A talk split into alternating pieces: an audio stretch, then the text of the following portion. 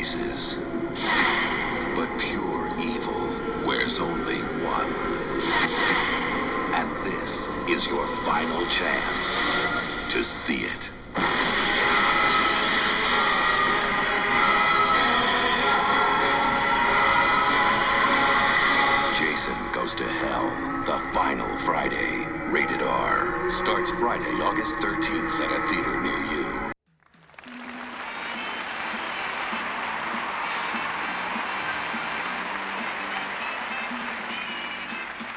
Well, guys, what is dead may never die. Jason is dead. Oh, wait, no, he's not.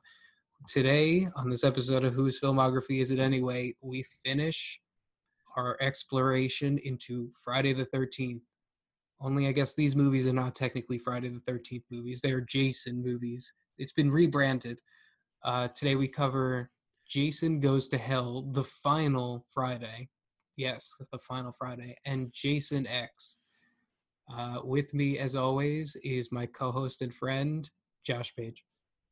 Thank you, Stephen. Thank you for another lovely introduction. As always, um, yes, I don't know how we made it so far, but we have hit both our final Friday and one more um, Jason film after that in our non Friday the 13th, Friday the 13th franchise.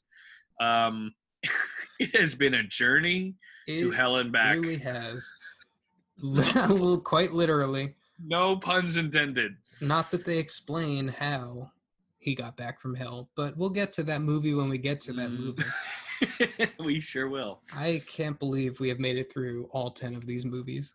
it's i'm i think that if there has never been a testament of our personal friendship before i feel like this has been a good hurdle because it's kind of like putting someone else through this it's a real testament to um uh you know commitment i would say No, no, no. It was uh this was definitely an interesting venture. I I know that may not sound positive, but I've had fun with some of these movies.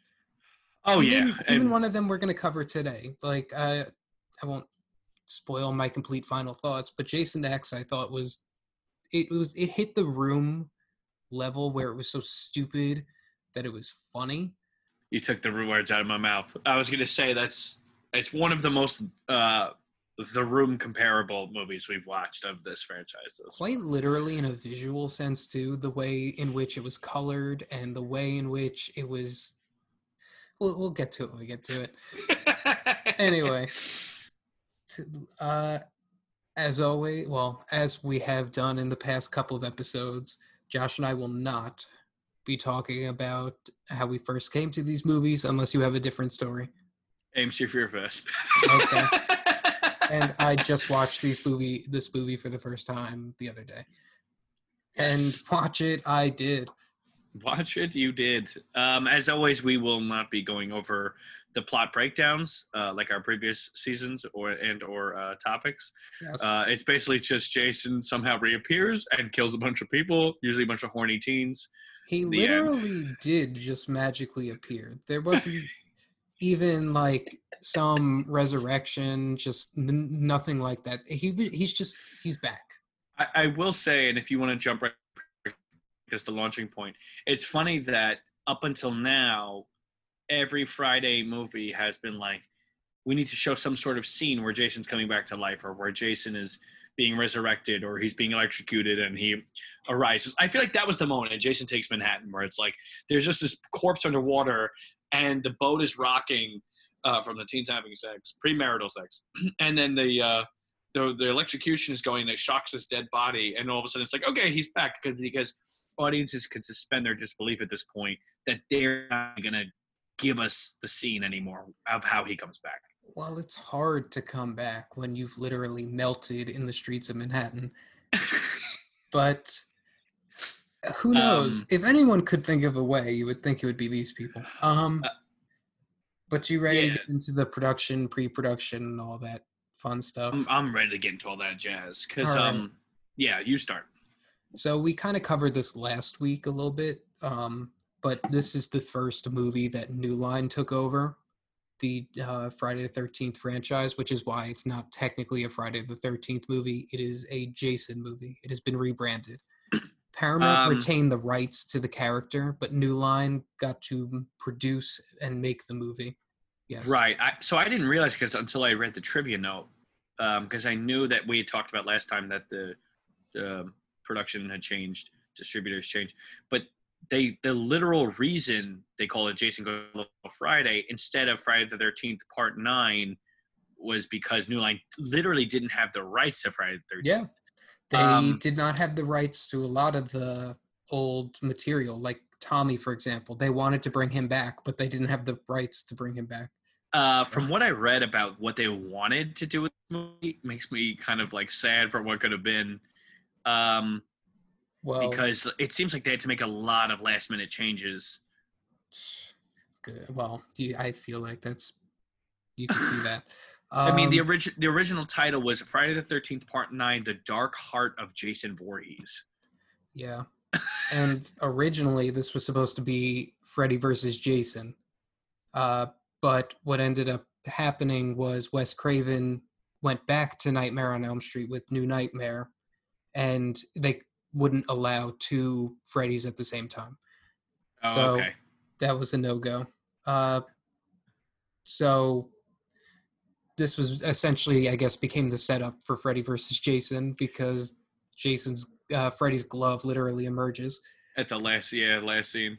But let's go back. Uh, the budget for this movie was three million dollars, and the box office returns were fifteen point nine million dollars. So I feel like we're back in like the first movie or like the third movie territory. It's not doing exceedingly well anymore, but it's not doing terrible. It's making its money back. Um, the director of this movie was 23 years old when he made it. His name is Adam Marcus.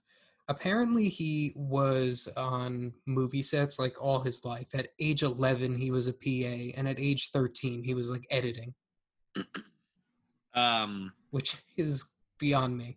that's a, that's bananas. Um, I, I don't know how many notes you have because I was doing some reading on this, but uh, apparently, um, he, Adam Marcus had made a lot of first director mistakes, as they put it.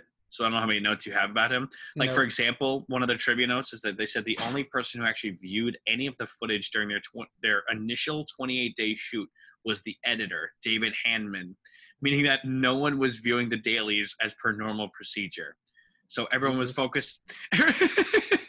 everyone was so focused on moving to the next thing to make sure that they got that what they shot was usable, but a lot of it ended up not being usable. So um, Huh. goes back. what This makes you say that? so, but it goes back to a lot of Adams Marcus's uh, decisions. For example, he had originally um, he had originally shot an eight-minute sequence in nonstop slow motion in the Diner Massacre, Oh my god. and it's like there were certain things like he just like it up that they couldn't do or they couldn't use, um, and so um, a lot of the sh- a lot of the film was reshoots and repurposed footage.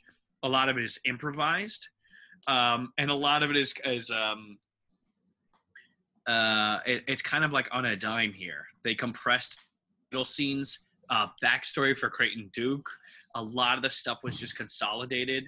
Uh, a lot of backstory was axed, and a lot of script changes were made like on the spot. That does not shock me at all.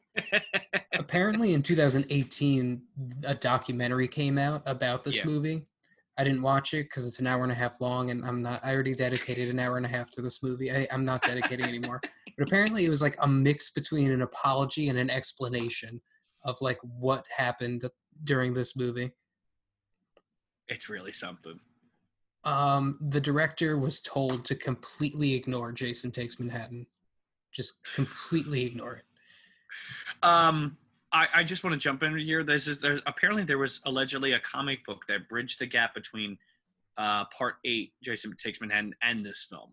Uh, followed Jason after he was dipped in toxic waste in the New York City sewer, and his killing spree all the way to the lake, and explains why the FBI has a task force, a task force spe- specifically for Jason. Um, Yeah, apparently, an there's a explanation whole to that would have been nice, a little bit, you know. apparently there's a whole thing that they had a comic and it, it told all this history and then it bridged the gap and led right up to part nine and it was completely nixed. Was Uh, there was also a video game. Jesus. I, some of that information definitely would have been helpful, definitely prudent. Um, uh, effects supervisor Howard uh, Berger stated that an early script had a scene of Jason and his mother having sex. I don't know the validity of it, but that would have been some wild stuff. Um, yeah, that's um, man, that is some uh, that's that's wild territory. Rusty Schwimmer, not related to um, David Schwimmer. David, Yeah. uh, Rusty Schwimmer, who plays Joey, really wanted to do a horror movie and a soap opera. Her agent told her they were casting for a man's role in in the new Jason movie, and apparently she nailed the audition. And they brought in Leslie Jordan as Shelby, and both of them just immediately hit it off, which is Wow. completely ironic because Yep. he they are both gay. So I would not have thought. Wow. Well, actually, Rusty, Rusty, I don't know, but Leslie Jordan is definitely. I don't know if you see, you've definitely seen his Instagram videos during this quarantine time. I'm sure I have. Um, Richard Gant, the coroner, originally read for the role of Duke, uh, Um, but I guess To- he didn't to- get it. Tony Todd also auditioned for Duke, and that would have been he was Candyman. Yeah, yeah, yeah. That, Um, he's a great his- he's a great actor. So yeah, it's that's what. I'm that- saying. That may have helped the one of the problems. oh my Um, god, yeah, absolutely. The heart that the coroner eats was made of gelatin and filled with grape jelly. So- Um, I I still might have vomited eating it, but uh, apparently, actor Richard Gant was so disgusted, nearly threw up during the take when they shot it with the heart, with all the I cocktail. no doubt. dye. it reminded really- me of uh you've never seen it, but Game of Thrones. There's a scene where they eat a heart, and it's just Oh nasty man, stuff.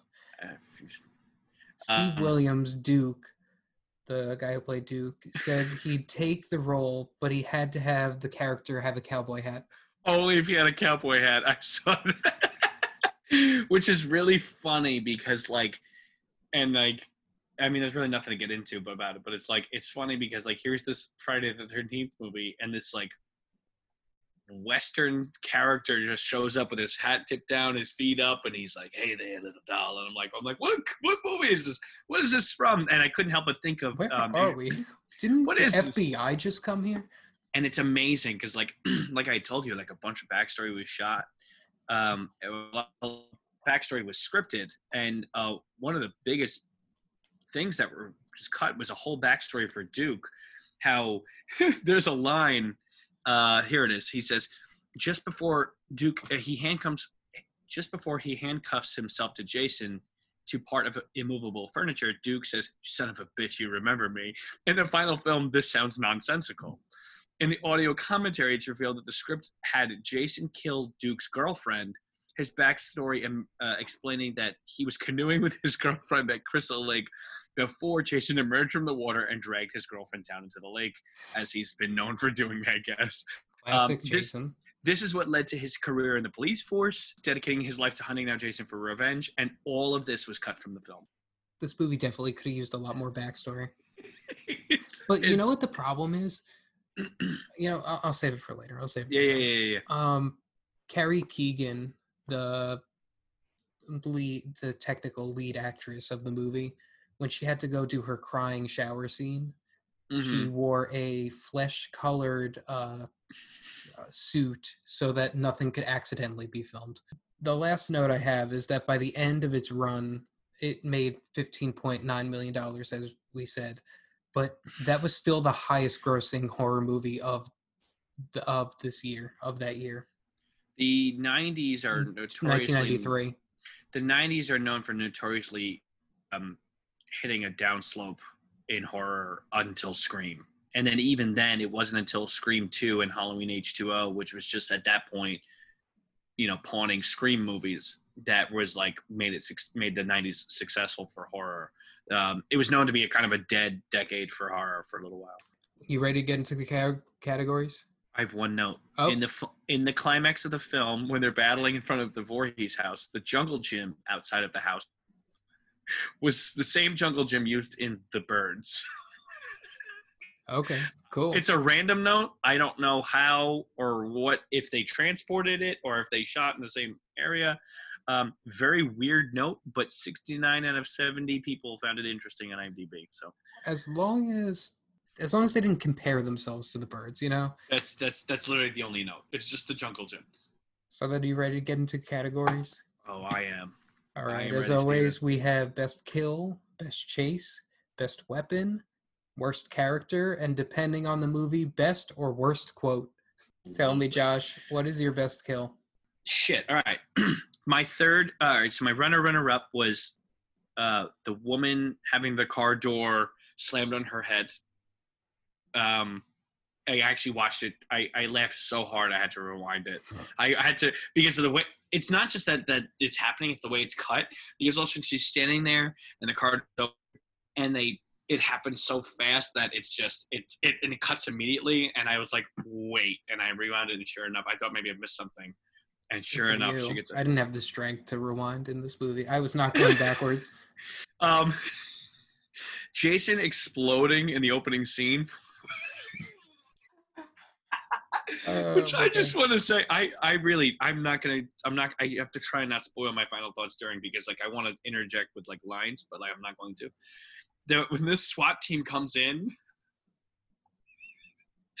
and they're like, they have the highlights on on him, and they're shooting at him in slow motion, and he, and then like they're like high fiving the FBI, the, the naked woman with the towel because she's secretly like a, a secret agent. Secret agent. so so anyway they're shooting up jason and they explode and there's explosions everywhere and his body explodes and i was like that's great so that was my runner runner up um this because it's not necessarily a kill but i couldn't help but make note of the melting That's person my answer.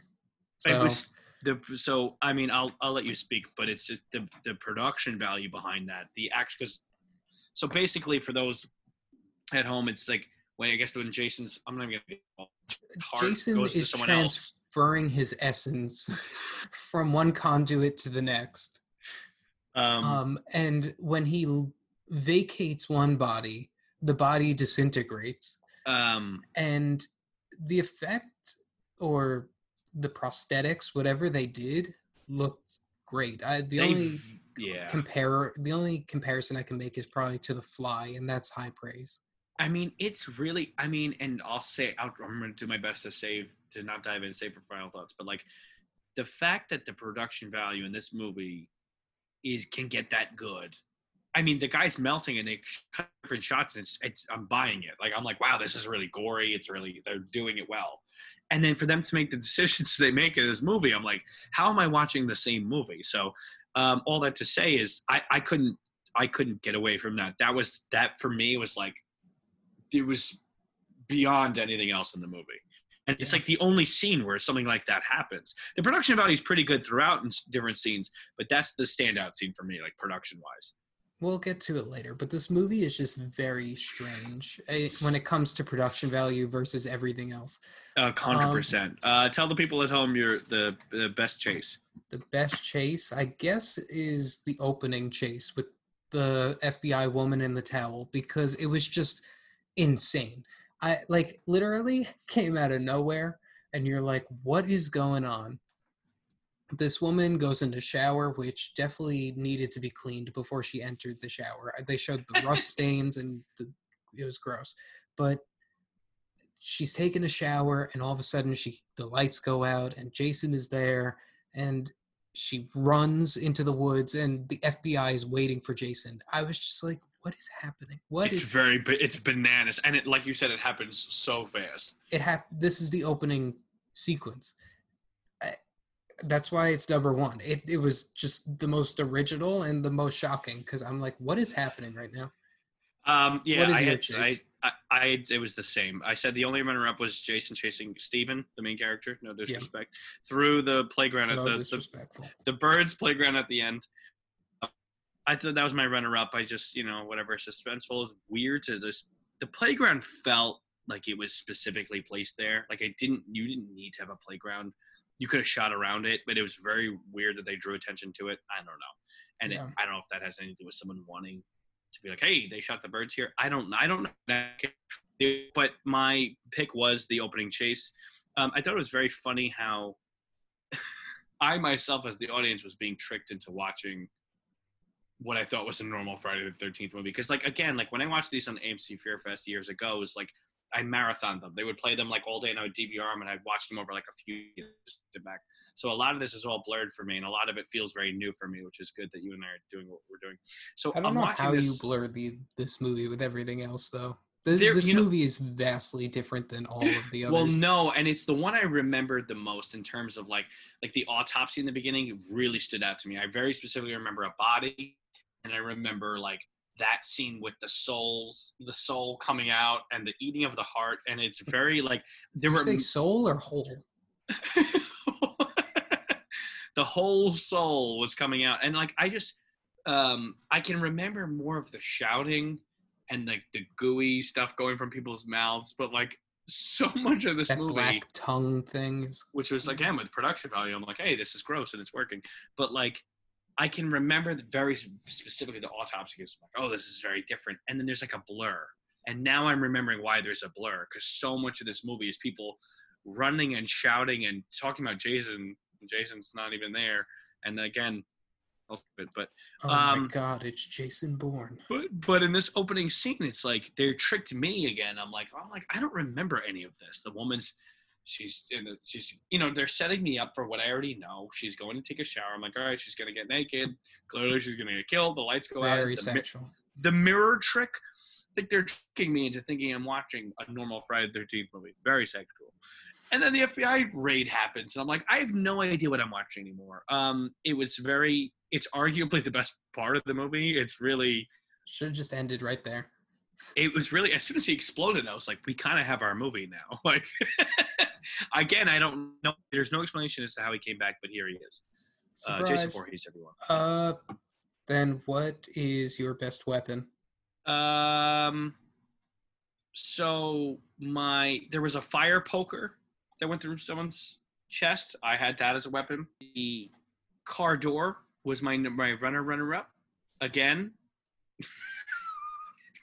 and cracked me up i loved it Uh, but I, I said the fryer slash boiler, and I dunked the head in the. In the that the was boiler. actually root beer. really. No, Oh, that's fascinating. That's that's how I- they got the bubbles. uh wow. Um, not as Bubbles, not as my, my bubbles, not as notable as the dunking of the head in the next movie, which I won't spoil. Oh, we will definitely talk which we will one must. But that's that's I'll leave it there. The fryer slash boiler, French fry boiler. Um, but please tell the people at home. Um, I went with the probe from the morgue because Jason is liter through his uh, conduit was literally using an anal probe to kill someone. Um, some dark stuff. The other answer I have is the magic knife, the that Duke somehow acquired and gave to the lead. Oh. because technically it, it kills Jason. So much of the backstory here is amazing. He Duke has this, all this mythical knowledge of Jason. He has this magic dagger. I oh man. Well, that's why I was saying like some of his backstory would have been nice because it seems like he has been mm-hmm. studying Jason or has a history with Jason because he- yeah. I, I don't know. He's you gotta get clearly a cowboy hat. character. I know he's clearly a character, and we'll use way to the worst character. But it's like he's clearly a character because he's got the cowboy hat, he's got the boots, he's got the posture, he's got the backstory, he's got the dialogue. There's so much about this guy I can't shake, and I'm like, he must be in a different movie. He's com- he's a completely he, he literally does not fit in with anything else. We'll get to him Uh, later. yeah. Um, so that that's my answer for best weapon. Actually, let's get into Duke now because Well, like we're I already said, at worst that's, character. That's the Sorry. segue. Where that's the like I said. That was the segue perfect segue. worst I apologize. No, I it's okay. have You can, you, you can you can edit it in post. because he is um, truly, honestly, the worst character in my opinion. I mean, I have some runner-ups, but Duke, no, no. While you're on it, keep going. Yeah. The, uh, I don't mean to be mean to the actor, but hamming it up is not even like It says put it close. that. Doesn't even put it close. This guy is like, I I don't even He's know. he's the definition of being extra. Yeah, Like when someone's like, "You're being extra," this guy, Creighton Duke is You know way is? extra. it's it was like watching someone try to be Han Solo, where like you can't be like you either have the demeanor or you don't, and you can't just put it on. You know? But That's why I, I I like that you made the note. You're like, no disrespect to the actor, because like it's not that the guy's a bad actor, or it's not that he's himself is. I don't even know his name, the actor. It's not. It's not that he's not good. It's just that, like I said, it's a, like whatever this guy is doing, he's not working. Like it's like whatever he's, everything he's doing feels like it's from ripped from a completely separate thing. Yeah. Like you, like Han Solo is a great analogy because that's that's how he's playing the role. It's the cocky, smooth, like smooth talker, kind of like I, I don't know, like Honestly, Duke's performance gave me more of an appreciation for Alden Ehrenreich, who was able to like pull off at least some swagger. something. Uh, Um, some other runner-ups for me were Joey B, the diner owner, just because she was like fucking crazy. Like, you're not gonna touch that perfect little angel. Like, what is going on? That's her child. You can't take her child away from her. And my other answer is Robert Campbell, the anchor, because he was just a horrible human being. But of course, you Um, knew he had to be a horrible human being. There was I don't mean to offend anyone. I don't mean to offend anyone. But if a successful news anchor is dating a woman who it looks like just had a child, maybe three to six months prior, they're probably using that woman for someone. It really felt like I didn't. My brain didn't go there, but I knew it was fishy because it's like those characters. There's no reality for me, even as a moviegoer who's suspending my disbelief. I mean, we're watching Friday the Thirteenth. I can suspend my disbelief, and I'm like, there's just there's no logical reason why these two characters would be together. There's No. nothing like, oh, I'm dating so and so. It's like, oh, hey, I'm so and so from the news, and it's like, get out of here. It's like Exactly. has to be an angle here.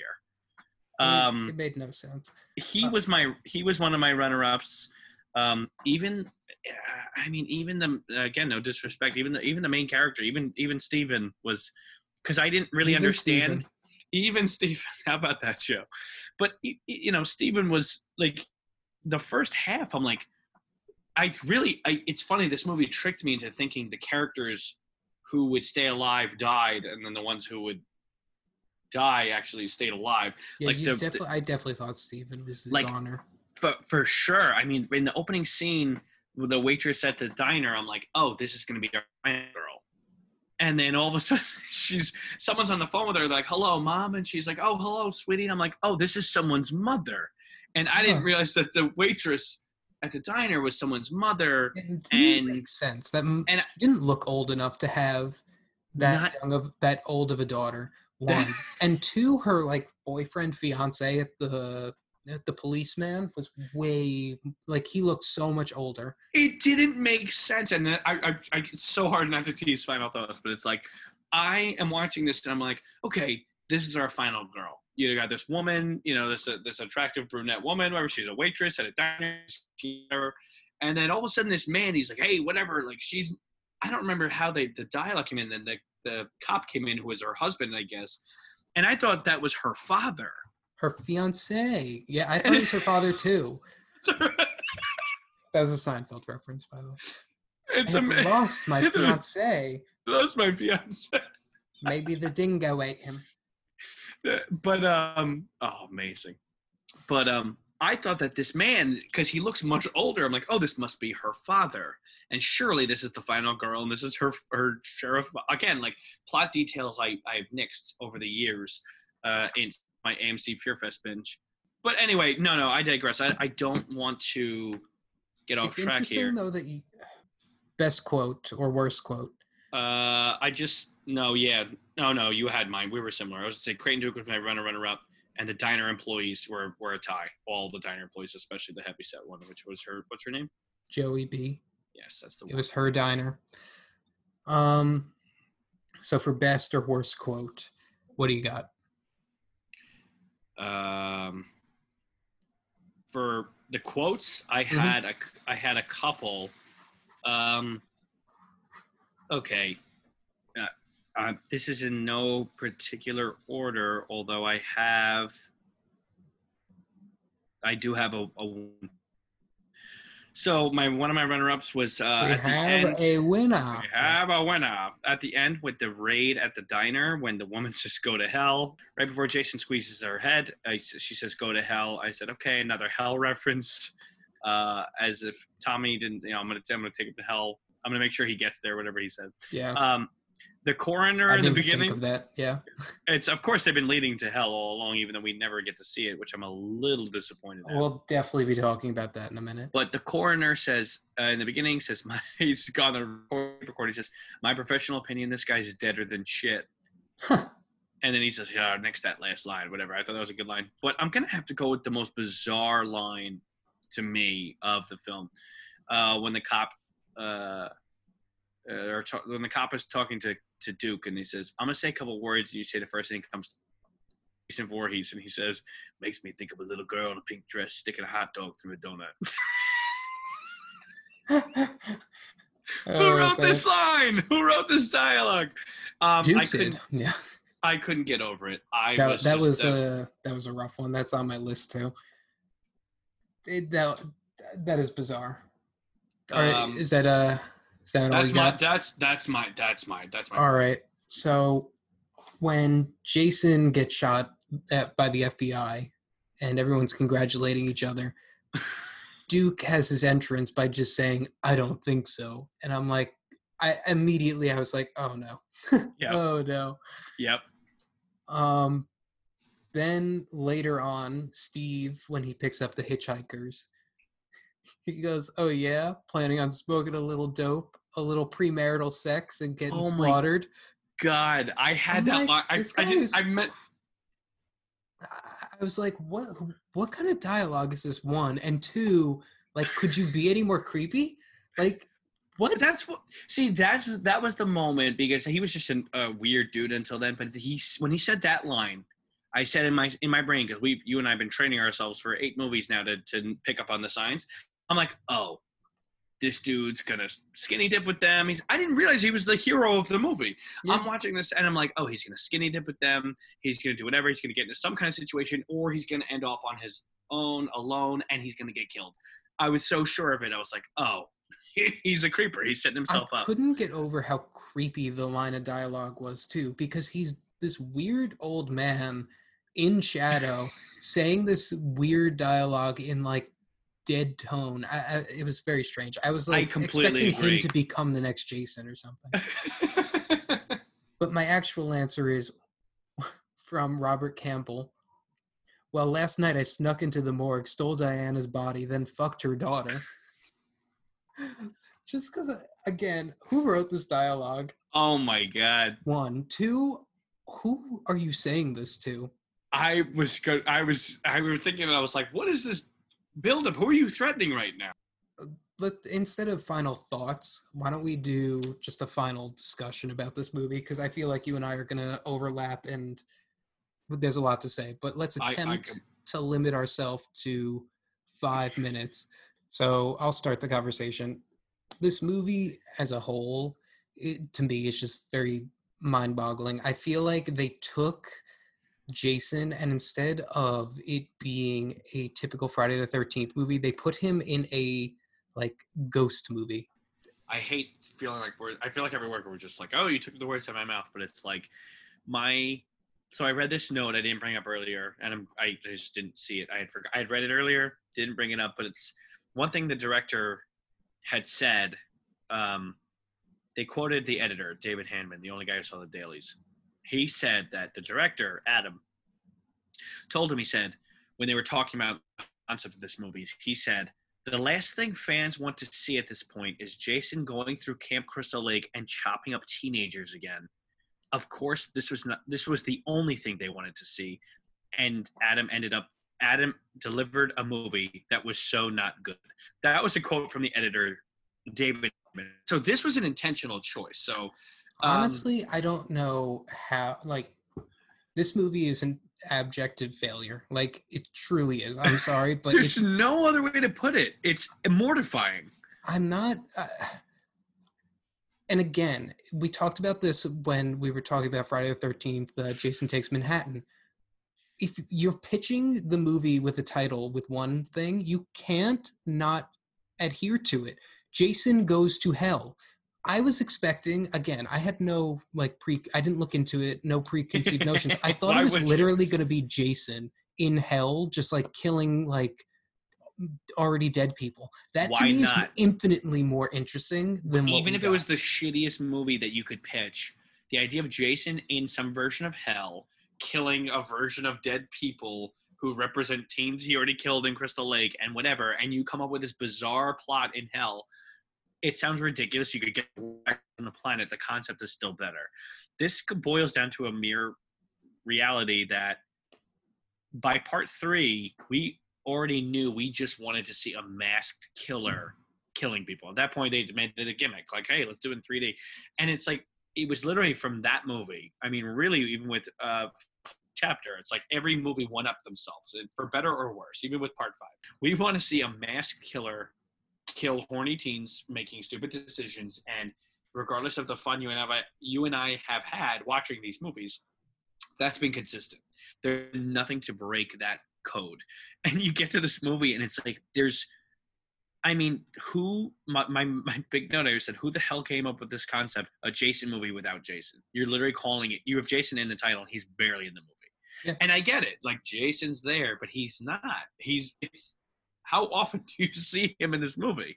Um, One thing you meant because you mentioned the birds before, maybe there is some sort of like Hitchcockian notion that went into it because I'm also thinking about Diana and how they killed her in the first couple like first half hour or so just like in Psycho they kill Marion after a few sure, sure. the- I'm not you know, against the decision.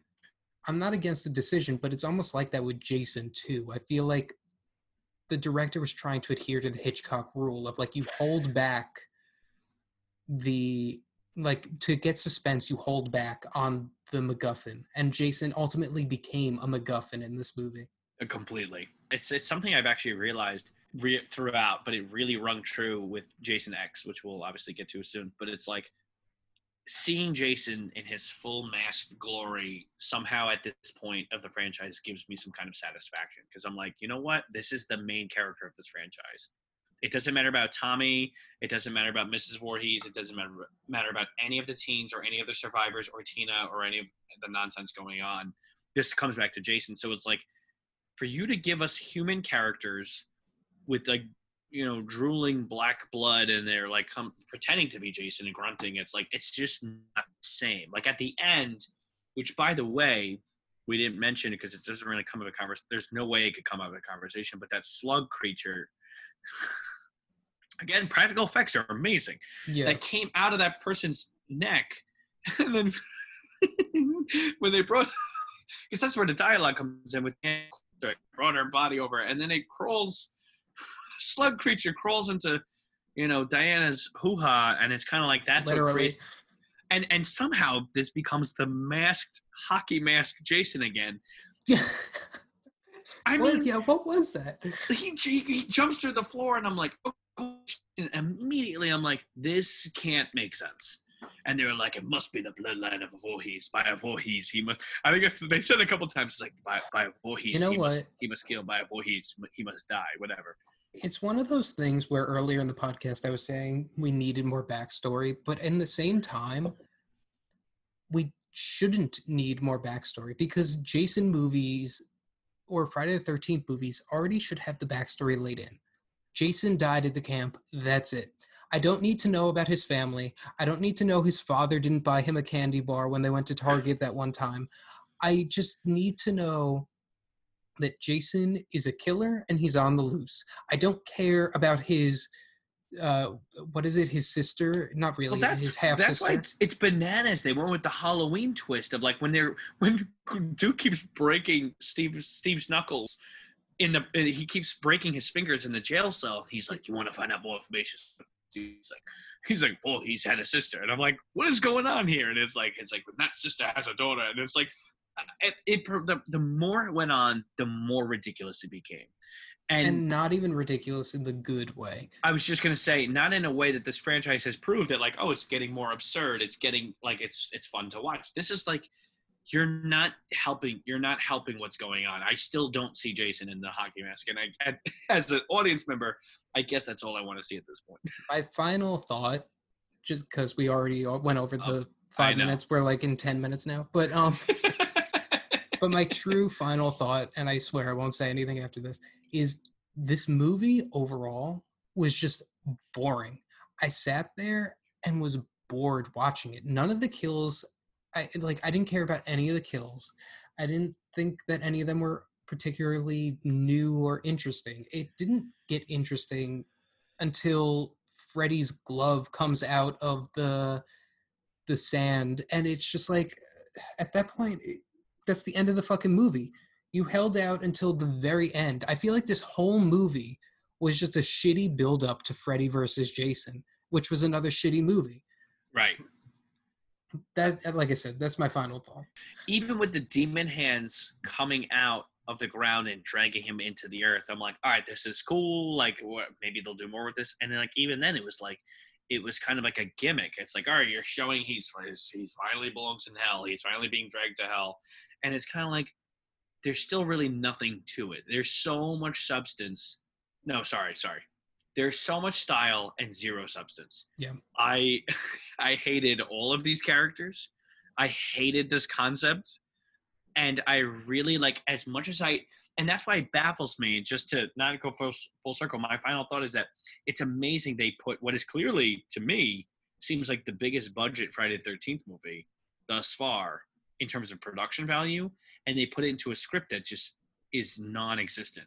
A story that is bizarre. I mean, e- every decision they made from a story standpoint is bananas. It's nonsensical and it's completely uninteresting.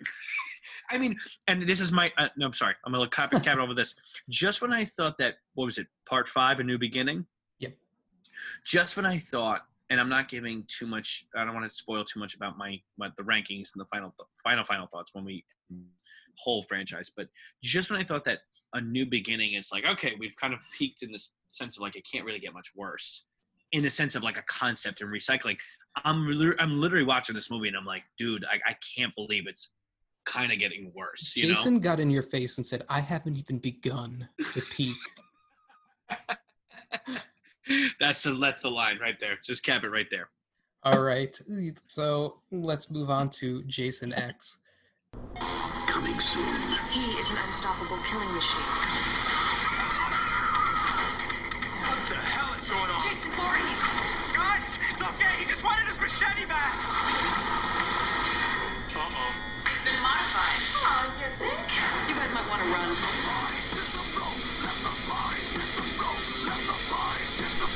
Jason X. I don't think he's out there. Why don't you stick your head out and have a peek? Rated R. Coming soon. All right, let's just do it. so the you give me director of this one is Jim Isaac. The budget on this movie was eleven million dollars, with a return of sixteen point nine. So this is what we call in Hollywood a bomb. I- Taking marketing into account, it probably did not break even. It came out in 2002, uh, so nine years after Jason 9. That's how long of a break that this franchise needed. I don't. Yeah, I mean, I don't know if that helped or if that was what amounted to the box office doing what it did, but it was it was a clear break. Uh, surprising as it may be, they said they wanted a new spin on Jason. And Cunningham said that there were, because Cunningham, who was the producer on Jason uh, Goes to Hell and this movie, uh, he said that there are only so many times you can kill kids at a camp. So Cunningham, Isaac, and Todd Farmer, the writer, Mhm. sat around for hours tossing ideas about where the franchise could possibly go.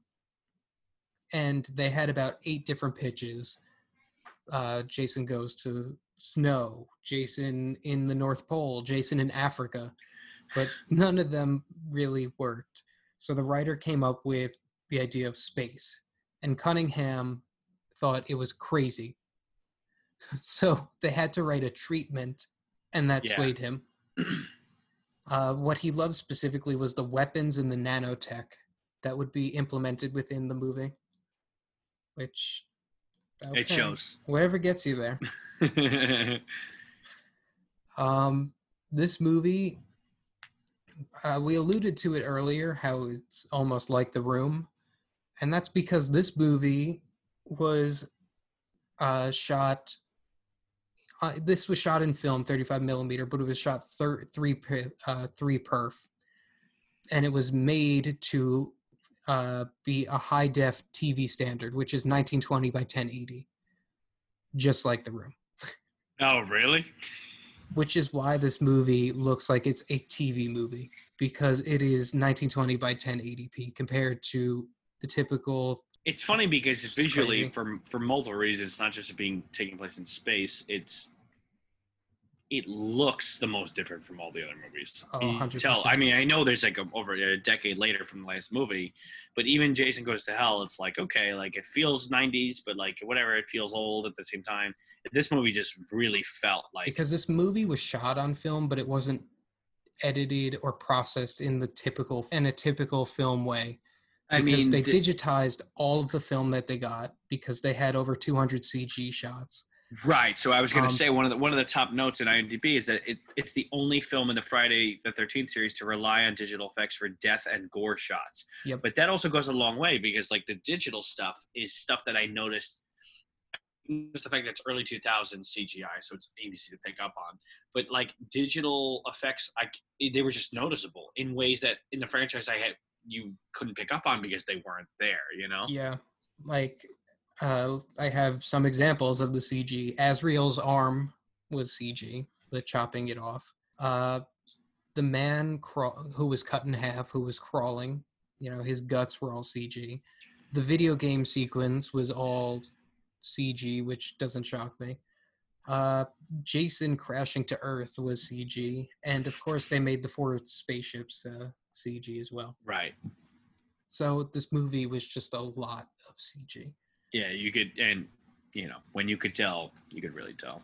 Yeah, but the spaceships all there were also models that were made of the spaceships, uh, uh, but they weren't like they made like practical models for just the crashing sequence. But when I say models, I mean like they built the literal inside of the ship so that they can block the scenes properly. Okay. because they needed to know where everything would end up in post. This was back in 2002, before like the true digital CG age, where now I assume you don't need to do this. Right, right, right. Um, Jason had 45 costume made costumes made for this. Still film. not as much as Reggie from part Still not as much as Reggie, which is why I wrote it down. Uber Jason, which yes, you heard me right. Uber Jason. yeah. Um, his costume was made from uh, carbon Kevlar, which is what they use to make uh, cars with.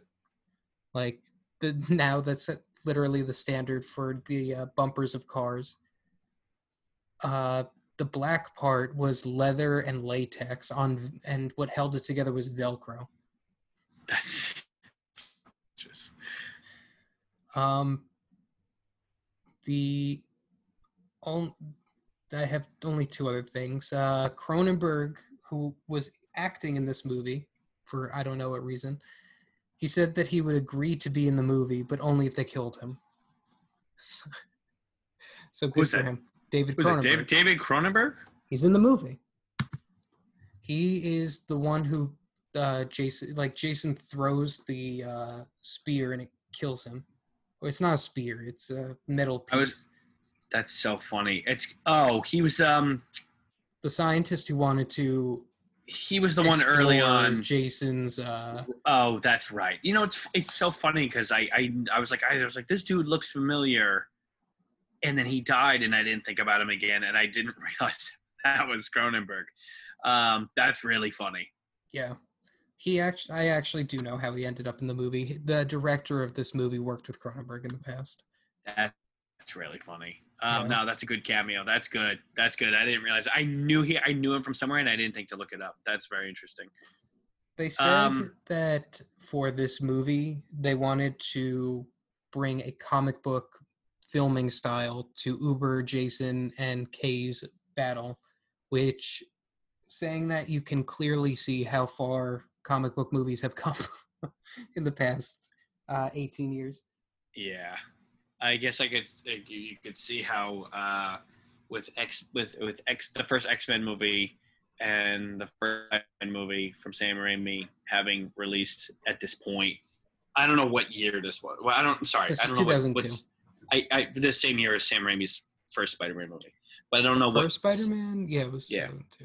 So I, all that to say is the comic book bar was already being set at a level, which despite how you look at it now in 2020 or whatever you're listening, it's like, um, yes, the bar has changed a lot since then. But at that time, there's a lot of early 2000s like swift action that feels like comic book style that is very present in this movie, uh, for better or worse. But um, that's really funny. Yeah, the only the only note I have yep. is that Betsy Palmer, who played uh, Pamela, Mrs. Mrs. Pamela Voorhees, was contacted about reprising her role, but she was doing a play in Toronto at the time during filming, so they could not come to agreement. So the character was not included in the film. Which, in hindsight, after reading that note, that's the only kind of thing I feel like is a shame because there's uh, that simulation at the end of Crystal Lake That's exactly where my where my And, um, mind went. because I really the, the scene built. Like he's sitting there, they're trying to trick him because obviously he gets very tricked by his mother or seeing a younger version of himself or whatever the franchise chooses. So I'm like, oh, they're gonna bring it full circle, and I really like in, internally, I'm like, they're gonna have to bring back his mother. That's just that's the key, and like I feel like whoever wrote the uh, you had to the screenwriter, um, whoever was writing the screenplay was like probably uh, a Todd Farmer. Sorry, screenwriter Farmer, Todd yeah. Farmer. Um, was probably came up with that idea, and they contacted Betsy Palmer. Palmer, who, if uh, things didn't work out, or if things uh, if she hadn't been doing other things, they probably could have got her, which would have been cool. Would have been older, and it would have. I don't know. They probably could have done something unique with it. Before we get into the categories, I just wanted to say I put down a note that said best opening credit sequence of the franchise. It reminded me of Uncut Gems, where you think, you know, like it, the opening credits of Uncut Gems. I don't, I won't spoil that, but you think you're zooming in on one thing and then it's something else. Yep. So, like the opening credits of this movie, it looked like it was hell, but then it turned out to be That's what I thought. A body. So that was pretty cool. Yeah, that's exactly what I thought. I was like, oh, we're coming from hell, and we're going to the new movie, and I was like, oh wait, never mind. All right. Uh, since we're already an hour in, let's crunch through these categories. Let's do this thing. Best kill. Go. Go for it. Um, so my runner-up, well, these were all actually pretty easy. I felt like they, they stood out to me. The categories. Um, I the, was the midway or right before the third act, the the Jason kill from the cyborg lady, uh, KM14, I guess her name was. Mhm. Um, when she killed him the first time, or whatever, when she killed him when they thought he was dead, the original Jason Yeah. um, it was a very funny and interesting and comical and entertaining sequence for me where she like got the upgrade and she did her matrix thing and she's in like the black leather and she's like doing her shootout but she's blasting his arms off and like again like with the pro- the production value like it was believable at that point um the, she's shooting his limbs off she shoots his face half off and i, I thought it was cool I Uh, don't so know was- how to feel about that sequence. I felt like I was watching it was a. it was so silly. It was it felt like it was ripped from a completely different movie. I really felt like I was watching a Matrix ripoff from someone no budget. It reminded me of like a like cheap ripoff of the Charlie's Angels movies we got. Oh, in that's a that's a much better example because you've got this like faux you got this you got this faux Bryce Dallas Howard character in like the black leather. The Charlie's Angels is a better example than the Matrix, but it's the same thing. Yeah, she even has black- the one-liners. tight black leather. She's got the jokes. She's got the one-liners. She's shooting. She's firing. She's pulling out other weapons, And you know it feels like, like? Uh, sorry to interrupt, but it feels No, like okay. if Scary Movie did a parody of Charlie's Angels. that's a great, that's a great um, comparison because it's like it doesn't feel serious. It felt like a, it felt comical. It was very like, all right, oh, it's like, oh, it looks like your plan didn't work out. She's like, all right, my turn, whatever. She's coming with the one line. It's ridiculous. Um, I was entertained by it, so I enjoyed her blowing him away. Of course, the only other one I have because the kills were pretty good, but like the really, uh, the the only one I had was the frozen head smash. Yeah, That was that was great. that was I great. just the way that they sh- they because it was even the way it was show her him dunking the head and her head freezes and he picks her back up, smashes the head, and you just see the face just turn into iced charred uh, shards of blood. I was just it was cool, man. I like Ice, that Ice lot. Baby. Yeah. Uh, yeah, that's actually my choice. The only runner-up I have, and this is kind of a cheat, is the spaceship crashing into the Solaris space station and Uh-huh. killing an entire, literally killing an entire space station that seemed to be swept under the rug pretty real quickly. quick, real quick. Um, no one seemed to mention it. No one seemed to mourn. No one seemed to say anything. It was kind of just like, "Where are we gonna go now?" And it's like, did you not just murder Cause a bunch of people? And did you not just destroy a whole uh, station of people? What is happening right? I feel like that was so glossed over. Mass genocide. All right, let's move on to best chase. Uh, for my best chase, uh, I actually went with. It's maybe not necessarily a chase, but the military in the engine room trying to pick, was- find Jason, and he's picking them off one by one. That was great. It was almost like xenomorphic, was, uh, but that's my pick. Um, I went with the only one I went with was Jason chasing the kids after Solaris is destroyed. That moment where they said, I I meant to make a note of it as a quote, but I had other quotes when they were like, "Why don't you just stick your head out?" and and then he comes out and he chases the kids down the hall. That was the only one I had. Although the military scene I will mention, the, um, that's my only pick. Cool. Um, Best weapon, go for it. as far as um, there was the throwing spear in the opening, I guess against David Cronenberg. Cronenberg. and then but the real one i guess where it has best weapon was when they was he was picking up the military and the guy fell onto the spinning the spinning blade That's my pick. That's funny. Uh, and It's- it's- I yeah can't- it was clever I I said it's an antenna drill. I, didn't, I didn't know what it was but as soon as he started spinning on it i was like oh I think it guess was an is- antenna in the shape of a drill, which made no sense. But yeah it was a very choice. strange thing but i i digress Uh, worst character, I feel like I I tried and avoided to avoid this character because you couldn't it was I, the I only just it was the, it was the movie set set it up as the only option yeah, Professor Brandon Lowe, it's terrible just terrible. What a horrible human being. I mean, I. They also, like you said, they made you want to hate him. Like from the beginning, he's out for the money, and like you know, I get it, but that's the clear answer. The only other person I have is uh, Kinsa for trying to take the escape pod and just like nut up, like you dumb bitch, like you stupid stupid bitch you stupid stupid bitch, you killed yourself because of your fear, you big dumb Um, idiot. I, I mean, I just with with Professor Lowe, it's just because he's you know, I said it was the only obvious choice. Um, Kinsa was my runner up as well. It's just like you designed a character to be so despicable. You throw in this subplot where he wants to resurrect Jason to to make money. Like you did everything possible to make this the worst character possible, and then he just is the worst character possible. It's just they not only succeeded, but it's like there's not even a no one's even There's close. not even a close call. they clearly just because the characters weren't terrible. They were very bland and blasé, and some of them were forgettable, but they were fine. The characters And in almost of the the characters were kind of just fine. can I ask a question? Of course, This guy that the professor was talking to in the beginning of the movie, what? what was going on there? And What's the backstory to that? yeah, and how the fuck did he know who Jason was? It's literally what three thousand years later, and he somehow It's- knows that Jason not three hundred. Four hun- it's 400 years later. something years later. But it's like he's like, "Yo, Jason, the notorious killer." He's like, "Oh yeah, that one would get you a lot of money." He's like, "Oh, Like- we got a uh, reanimated person walking around." It's like we've had hundreds of people reanimated people are going to take thousands. That's not worth it. You're anything. I'm not- like, who are you? You're not on Earth anymore. You haven't been for hundreds of years. So how are people gonna know what Crystal Lake is? So you know, the, whatever. Let's Um, get to best quote, I- worst quote. Go for course. it. Um, there were a couple for this, but I really um, my runner runner ups um, when the professor and whoever it was, I don't know what student it was talking about the midterms, and they're um, being sexual, and she's saying harder, daddy, and he shouts, "You pass."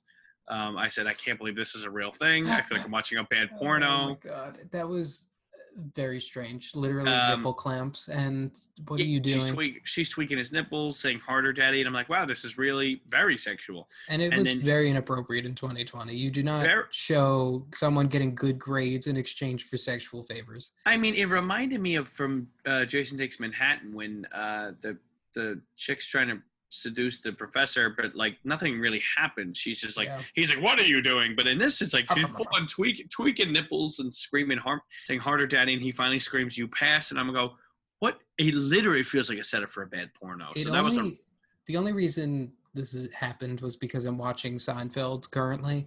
It just reminded me of the sequence when George is uh, having sex with his secretary oh at my Yankee god. Stadium. I'm giving you a I'm giving you a raise, but it's funny. Like that's like you're laughing. at that. That's hilarious. You know? Yeah, because George has no possible way to give her a raise. And and So- then the episode even calls back to that. Jerry says he's like, "What do you mean you give her a raise? You can't give her a raise." You know, and it's like it's just they they hark they hark on that. Whereas like this is kind of they harp on that. Where this is kind of there's nothing they do with it. It's No, kind of just it doesn't amount to anything. It's because he, as the professor, truly holds the keys to giving her better grades, where George has no right to offer someone a Correct. raise. Which is why it's funny. Which is why it's funny. and This is not funny. Just like I said, Anyway, like continue bad with the quotes. my runner more runner runner ups um when they're looking at jason they say can someone tell me what's on his face some kind of 20th century carbon unit and they say it's a hockey mask they say what's hockey and they say a sport banned in 2024 the whole thing very covid friendly a, a a 20th century carbon filtration unit i'm like if only you knew um They may have gotten what's happening to Earth pretty spot on, by the way. I mean, it was weird, and they say hockey's banned 2024, and I'm like, hmm. I mean, maybe the way the world is going, it's very strange. Um, the the pilot, um, kids in their fucking field trips, when they find out that Jason's on board. Um, there's the simulated girls at the end, and they're trying to lure J- lure on Jason. Hey, do you want to drink beer, smoke pot, or have premarital sex? And then together they say, "We love premarital sex," and I'm like, I can't believe I'm what I'm watching right now. And of Very course, sexual. uh, to make a note, it's very funny. Just a side note that Jason immediately is woken up, uh, um, juxtaposed with the two teens having the premarital sex, and that thing wakes him up. I just found it very out- outrageous. But of course, my best quote, a small line I almost missed, um, was when they, uh, I don't know who it was earlier on. They said, "I can never be with a girl whose balls are bigger than mine." um, he's Oh making out with God. with someone and early on i think it's with Kinsa and uh what's her name what's his name um I Stoney so i don't i don't know who it was but i heard that line i said that's a line i never thought i would hear um yeah, and I gave up on the characters' names, but in these two movies, I'll be they honest. all they all blended together at this point Um, is that your choice? that is my choice yes you may move on Cool. Um, so I only have a couple. Uh, in the beginning, Dr. Wimmer, David Cronenberg's character, says, I don't want him frozen. I want him soft. Just because it's funny. that's great Also, this movie proves that Jason knows how to work chains. He unchained himself. So I still don't understand how, when Tommy ties a rock to him, he can't figure out how to get out. correct Anyway, that's a, just a tiny tangent. Um, then later on, Professor Brandon Lowe says our scans reveal him, Jason, to be very dead. I'm like, I, I was like, where are we? The Wizard of Oz, where you need the Munchkin to come out and be like, we proclaim her sincerely, truly dead. Like, what is happening? what is happening right now? But I'm shocked you didn't say this one. The true answer is, guys, it's okay. He just wanted his machete back. I forgot about that. That's that's one I heard, and I was like, mm, I don't know about this. I meant to make a note of it, and I didn't. It just, oh man, that line, I can't. He just wants his machete back. He just wants his machete back. Uh, Oh my god. and that concludes our awards. my final thoughts. Um, as far as my final thoughts go, um, this is um, there's a lot going on in this movie, and it's like to talk about it would just take too much time, more time than we've spent. But it's like there, the vibes of this have traveled so far from where you and I began with Friday the Thirteenth. Um, like I had said, Literally out to space. I mean, literally. I mean, it's when they talk about taking franchises out to space, as uh, they've rumored with uh, Fast and the Furious or It's whatever. It's not a rumor, it's confirmed. Apparently, Michelle Rodriguez has leaked it or or whatever. She said something that confirmed that they're doing Mission it. Impossible is also going to space. I mean, that's the whole idea, right? So when you take a franchise to space, they talked about Machete going to space or whatever. So it's like that's going to space is always a thing. It's always like, hey, how far are you gonna take your franchise before you go to space? So for this movie to do it, it's like it's self-aware and it's outrageous and it's crappy and it feels a lot. I wrote made a note here. It feels a lot like a shitty early to an early a shitty early 2000s sci-fi flick filled with black leather, red spacesuits, uh, one-liners, whipping sound effects, um, you know, whatever explosions, and it's just weird. And I said it almost feels a few steps away from like a Space Power Rangers episode, but of course more violent. Um, everything about this movie is outrageous, and yet seeing Jason is like this representation of something that once was, and he was this mutation. And to get meta about it, it's like this character who can't die, like a franchise that can't die, and it's like you've literally projected ourselves 400 years in the future. Is this after Freddy vs. Jason? I'm assuming. I guess this is Freddy vs. Jason's between. I it doesn't. guess, it, I- it doesn't matter, but it's like there is so much Oh, happening. the with movie Freddy movie. versus Jason, sorry, came out the following year. If that's your but the but the but the I again I haven't watched that since the AMC Fear Fest days, the binge I binges I did, but I, so I he came ima- back to Earth, and that's why unless that movie took place between parts nine and ten. I don't think that these are meant to really be watched that way And because and- there's no that's why I'm glad that you and I aren't doing going further than this. But yeah, there's no explanation as to how he gets out of hell to begin with. Uh, but mm, see, that's what I would have wanted for part nine. You know, maybe the pitch is Jason is so evil that hell spat him back out. But again, we don't need to harp on that movie. um, it's really X, just though. Sorry, yeah. No, it's really I'm just I'm kind of running around in circles. It's just like there's some. What well, I'll say because I haven't really said anything about it. I've said a lot about the movie, but I haven't said anything about my thoughts. Really, so it's just really, at least they knew what they were doing, and unlike Jason Goes to Hell, they kind of were having a lot of fun with the movie. It seemed like. Um, I can't say this is in good faith a good movie, of course, but it's incredibly entertaining. It's arguably one of the most entertaining entries you and I watched thus far of the entire Friday the 13th franchise. I was never bored. I was never. I, I mean, I had. Sh- there were moments I was shocked and I was laughing and I was kind of like, "What are we watching?" Like you talked about, like how you had pinpointed like the Charlie's Angels moment. Like it was so silly and stupid, but like it never felt like it was trying to be anything other than that. The androids, the regeneration, the um, the stupid characters, but also like that military scene. Like that was like the best part of the movie. Like, That was- way- That was I mean, pure out of Alien. it was I- a ripoff, but like I could have watched the whole movie of that, you know. And I'm kind of glad it wasn't because it really would have felt like a direct ripoff. But Absolutely. um, The whole, I- as a whole, I feel like this movie is just. I it's a product of its time, kind of like what you were alluding to. And did it have moments that were like, what is going on here? Sure. But like you said, this is definitely one of the more entertaining entries in the franchise. I can't say that I'm going to come back to this movie very often, but, or, you know, maybe ever. but I feel like if I were to want to watch just a fun, stupid Friday the 13th movie, this kind of would be the go to. Like, if I wanted to show someone just how, like, eh, like it was said at the beginning of this podcast, this movie feels like The Room. It's just that stupid and that terrible. So, like, if I were to just hang out with friends and drink and get stoned, not that I would do such a thing, Never.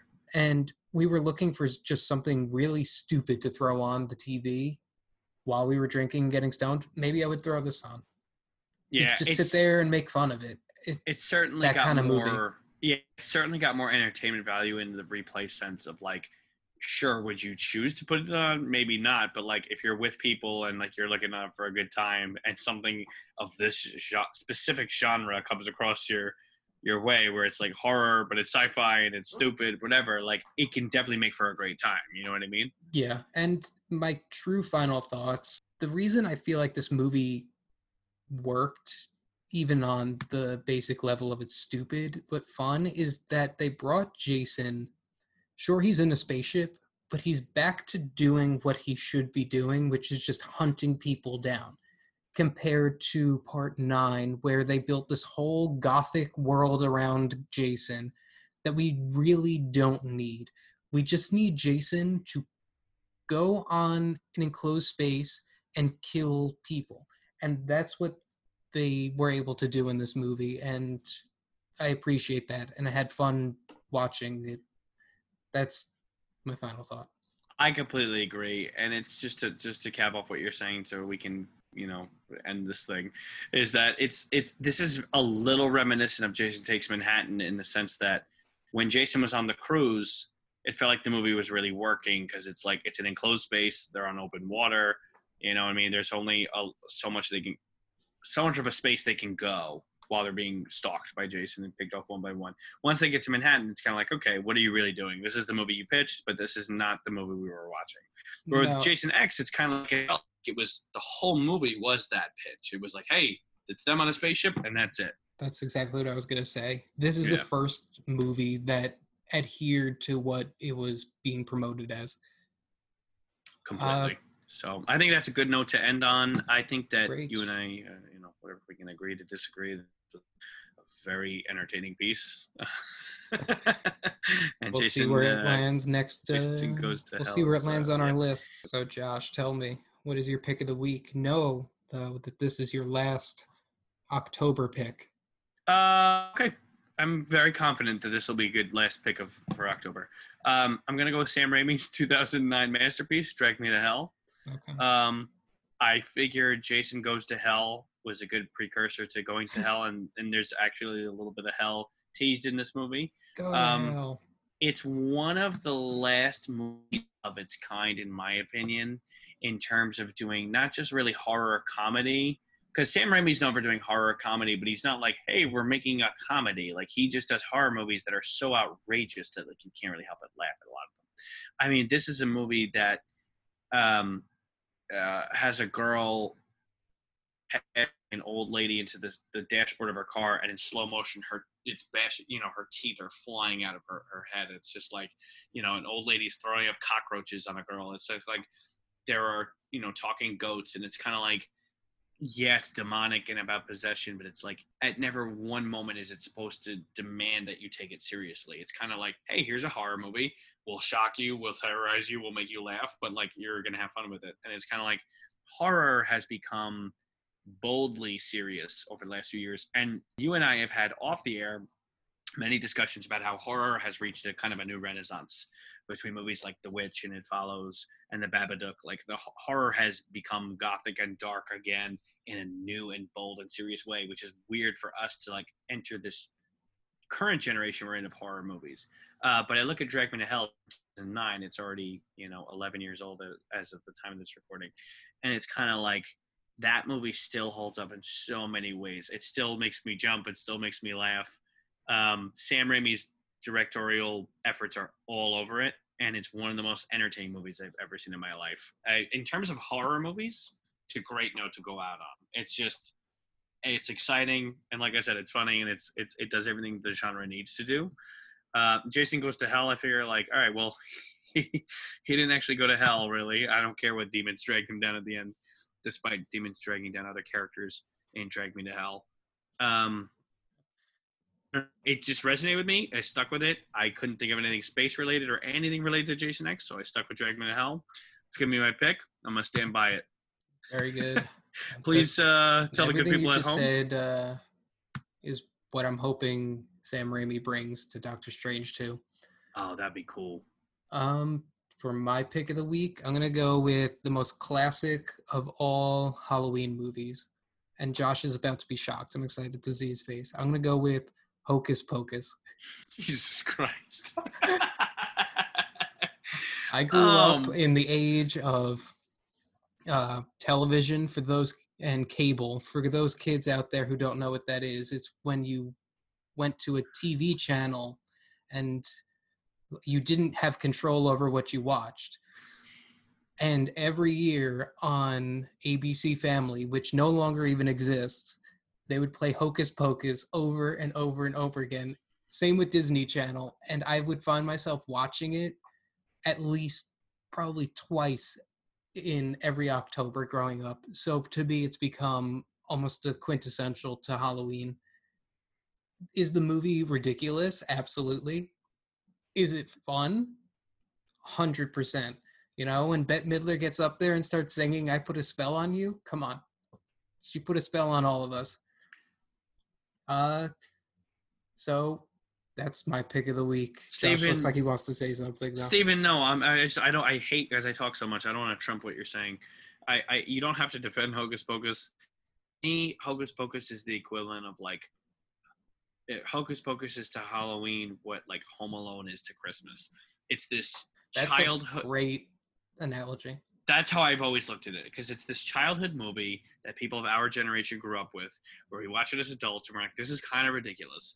But there's something that captures the spirit of the holiday so well that watching it makes me feel both nostalgic and satisfied as a moviegoer, regardless of its flaws or whatever any critic wants to say about it, because it does what it needs to do for the holiday season. And It's it's, funny and it's filled with one liners. It really is It's filled with one liners. It's funny. Uh, it's in, it's engaging. It's entertaining. It doesn't have to be by anyone's standards a good movie. It just has to do what it needs to do for its season, for its time. You can watch it once or twice or 31 times a year. I don't give a shit how many times you watch Hocus Pocus or Home Alone. That's exactly how I've. Always. These are unison in that same way. Yeah. So that seems like a good place to go out on. Uh, I completely agree. Can't wait to watch Hocus Pocus. Um, oh, bring it on, man. on Disney Plus now. So yes, happy happy Halloween, I guess. not yet. It will be Halloween when the next episode airs, when we Uh, rank all of the Friday the Thirteenth movies. yes, we are lying. It is not Halloween yet. It'll be Halloween next week. Even in a yes. Uh, Um, so we will get to that ranking episode next. As always, you can follow me on Instagram at Mr. Filmart, and we will see you next time. We're gonna make that Instagram, Steven. We have to. All right. Yeah, we're good, but we're gonna close out Friday the Thirteenth the right way. Very happy with all of this. Make Instagram great again. Make Instagram great again, please, for the love of God.